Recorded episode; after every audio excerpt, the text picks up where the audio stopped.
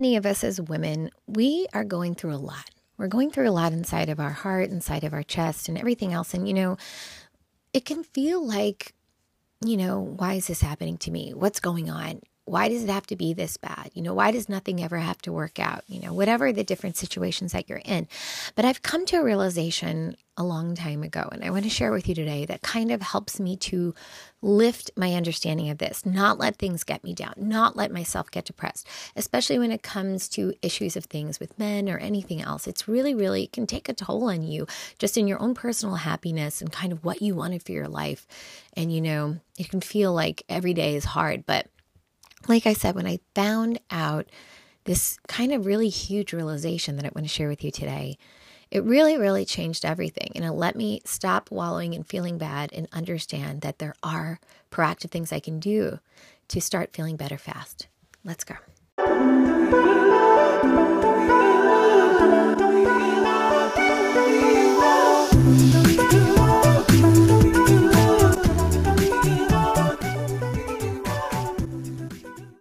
Right before we start the podcast, I want to let you know that we just opened the doors of the Muslim Marriage Lab. So, for all of you that have been waiting for it to open, we only open twice a year. It's open for the next one week for registration only. You can get inside and join all the other women who are learning exactly how to find a spouse by the Quran and Sunnah and find all the answers, exact steps, in great detail, visuals, everything else. So many of you already joined. I cannot wait to join with you as well on the journey. Link is below in the description.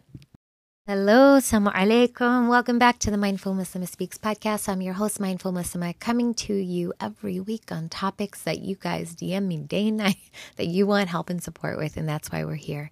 Um, I haven't said in a while, but the Mindful Muslim brand is really a brand that was created specifically for women, and I crafted it a long time ago, maybe like, well, two years ago, but it's 20, maybe five years in the making in terms of just seeing what women are struggling with and seeing that we're not getting answers. And yes, there are scholars, and yes, there are, you know, amazing influencers. But when it comes down to like people hearing us, people seeing us and what we're struggling with and getting real answers and being able to confide in another woman or small groups of women when we can feel like this is our home this is where we can come back to support one another time and time again i didn't see that out there and we made this podcast i started off this podcast those of you with me almost two years ago and Alhamdulillah.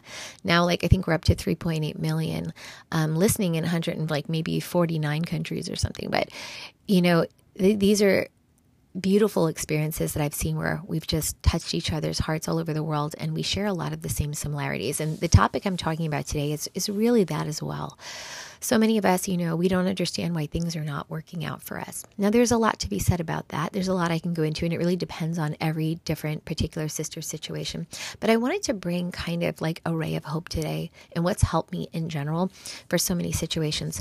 You know, in our community, we don't have a lot of education on certain things. I had a sister the other day, I was talking to her about PCOS. Do you guys know what PCOS is? It's that thing where like you have certain hormonal issues that it stops you from having kids easily. Sometimes it has a lot of like like strange weird growth stuff like like I I don't want to go into all of it but like and so women are struggling and suffering and for example let's pretend they have PCOS but their family doesn't know what PCOS is and so they're just like oh why aren't you having babies? You know and then they make the woman who's the new wife in the family feel horrible when actually she has a condition but our, our community is not always you know up to par on all the la- the latest medical understandings right?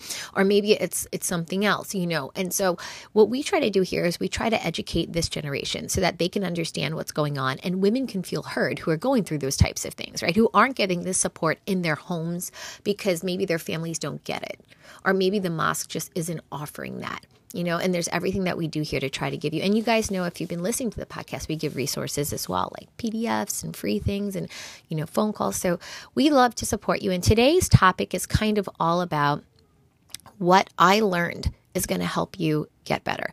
And what I know that you need to understand, that I need to understand, is that there's so much more information out there than we think, and so much more help than we think. And the minute I was able to grab that and understand that I had to proactively probably help myself. That was one of the biggest things. So that's like my introduction to this me having to help myself. So, for example, when I was going through that time in my life when I was really, really um, suicidal ish, whatever, you know, it was really a time where I did not know how to get out of this feeling. It felt really bad that I was really sad. I was a believer. I was a really, you know, actually active person in the community, but I couldn't shake the fact that I felt sad all the time. I couldn't shake the fact that I did not want to get up in the morning sometimes. And I had kids and I loved them to death, but I just didn't want to do it anymore. I would start to get, you know, you feel stagnant, you feel stuck. And so if you're feeling that, I get it. But what I learned is that I didn't understand my body. I didn't understand my brain. So a lot of things that happened to me, I just blame myself, to be honest. Gosh, you know, if I could just get it together, why can't I get up? Why can't I get more organized? Why do I not want to do anything? Why am I lacking this motivation? I didn't understand how like the mind works and the body. After making a lot of dua to Allah subhanahu wa ta'ala, He led me to understand how my my mind works. And I did that. I was like, "Oh, you know, actually the mind keeps you stuck. Actually the mind wants to keep you comfortable." And I started to educate myself, just like we're saying our communities and families aren't as educated. Sometimes we aren't as individuals either.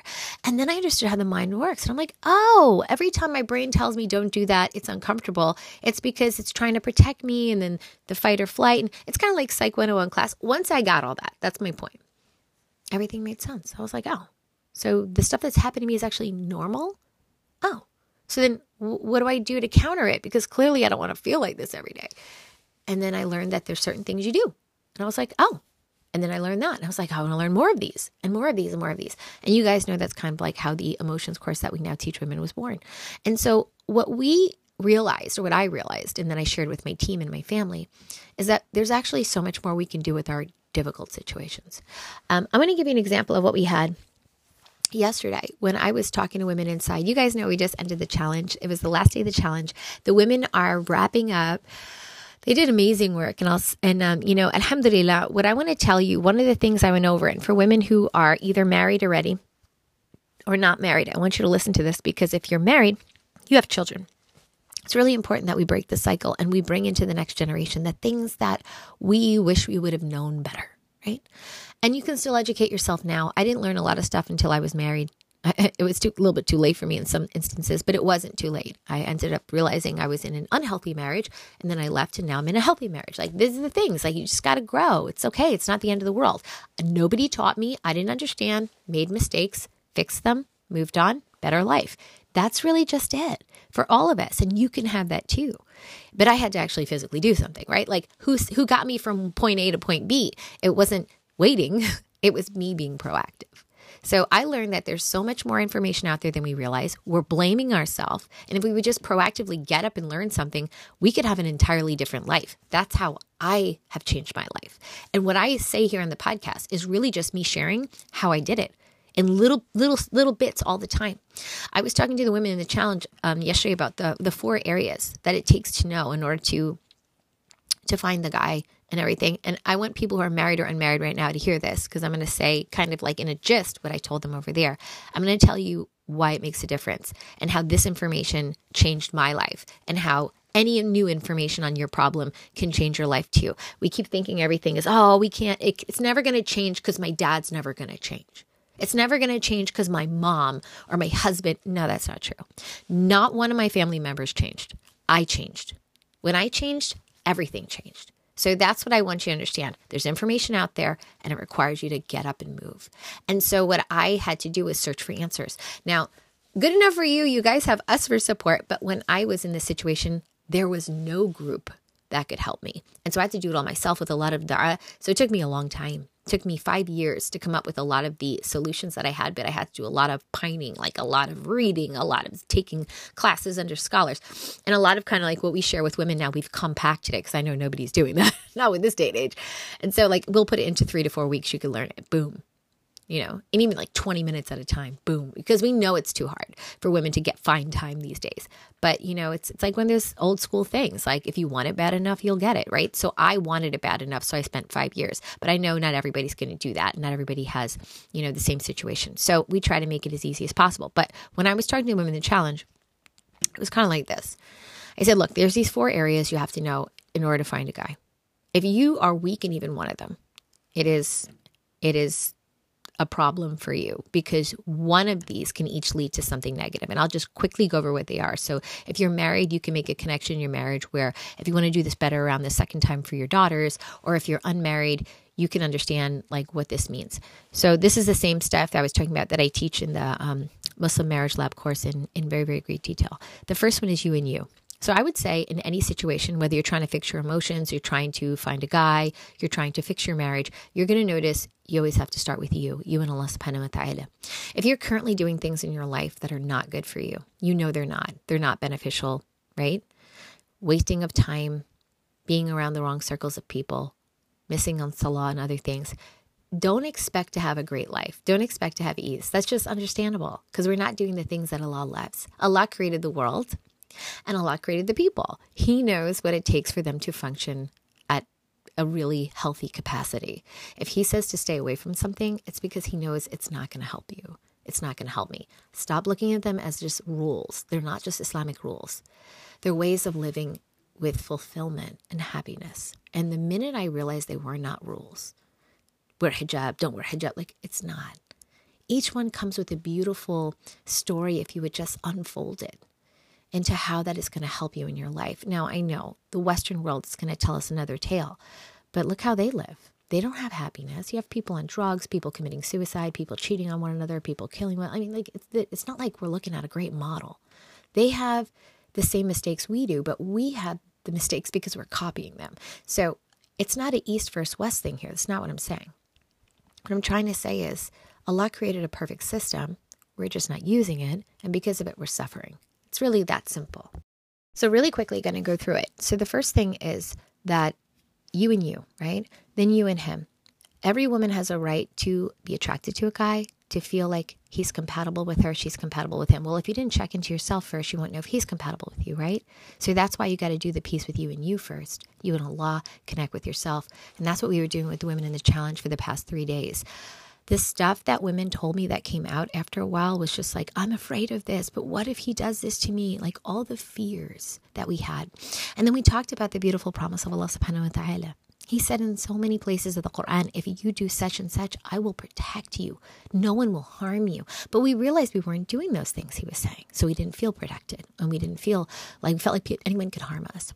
But that's because we were setting ourselves up. He said, if you're grateful, I will give you more. Well, we realized we were doing a lot of complaining, a lot of negativity. That's not being grateful. So clearly we had to shift you know? And he said, if you stay away from this haram and this and this, I'll make this easy for you. We realized that, hey, some of those sisters had to let some bad practices go. So we started to realize really fast exactly where we were and where we needed to be and how to get there and, and the exact next steps. Each woman, I, I made them take a personalized quiz and they knew that exactly what they still needed to work on and didn't work on in the four areas that I'm talking about right now. So I talked about you and you, you and him. Then it was the family. I talked to them about like being able to pick up flags on the family. How do you know if like the mother's going to be an overpowering person and like basically put a lot of influence on your husband and change that marriage for you. A lot of you guys who are married might know what I'm talking about, or the big sister or the big brother. You know, understanding family dynamics. A lot of women, we realize they're not asking the right questions and they're not looking for the right answers because they actually don't know what to look for. They're, they're asking very general, vague questions to the guy, like, what about this? But they're not actually in tune with what they're trying to get out of him. They're just asking what they hope might be good questions to ask, but they weren't that personalized to their true wants and needs. And the women who do that, who, who just ask these general, vague questions, they get like surprises later on when they're married. It's really quite dangerous. And I deal with it all the time. And then when we get to the fourth one, which is the process, again, a lot of women were not following the process correctly. So they were sinning. Okay. They were doing a lot of stuff that they shouldn't do. Whether they knew it and realized it, you know, knew it or not, you know, didn't know it, so they didn't know, or knew it and ignored it and did it anyway, they're struggling. And then they want to know why they can't find a spouse. And we're doing this age old thing like a children's big, we blame ourselves. But if they would have learned, if they would have known, right? I had a sister in the program that we did it last year in the um, the course. She actually um, realized right in the middle of the course she was actually already talking to someone for marriage that they were very very toxic, and she said, "Oh my gosh, I just woke up. I just realized that I would have married this guy and that would have been a nightmare. Alhamdulillah. Alhamdulillah, I took the time for myself to learn. So, my short message in this podcast, ladies, is everything good can come to you because Allah promised. You just have to do your part. You have to learn. You have to make sure that you do what He asks you to do, and He will come through. May Allah subhanahu wa ta'ala make it easy for you, but take the next step. Learn, take action. All right. I will see you guys all week. This week and next or the last, we're going to be giving advice on marriage. Um, the doors to the Muslim Marriage Lab are open. So if you do want to join with the cohort of women, I'll definitely see you inside. I see so many of you in there already. I cannot wait to start this journey with you. Assalamu alaikum.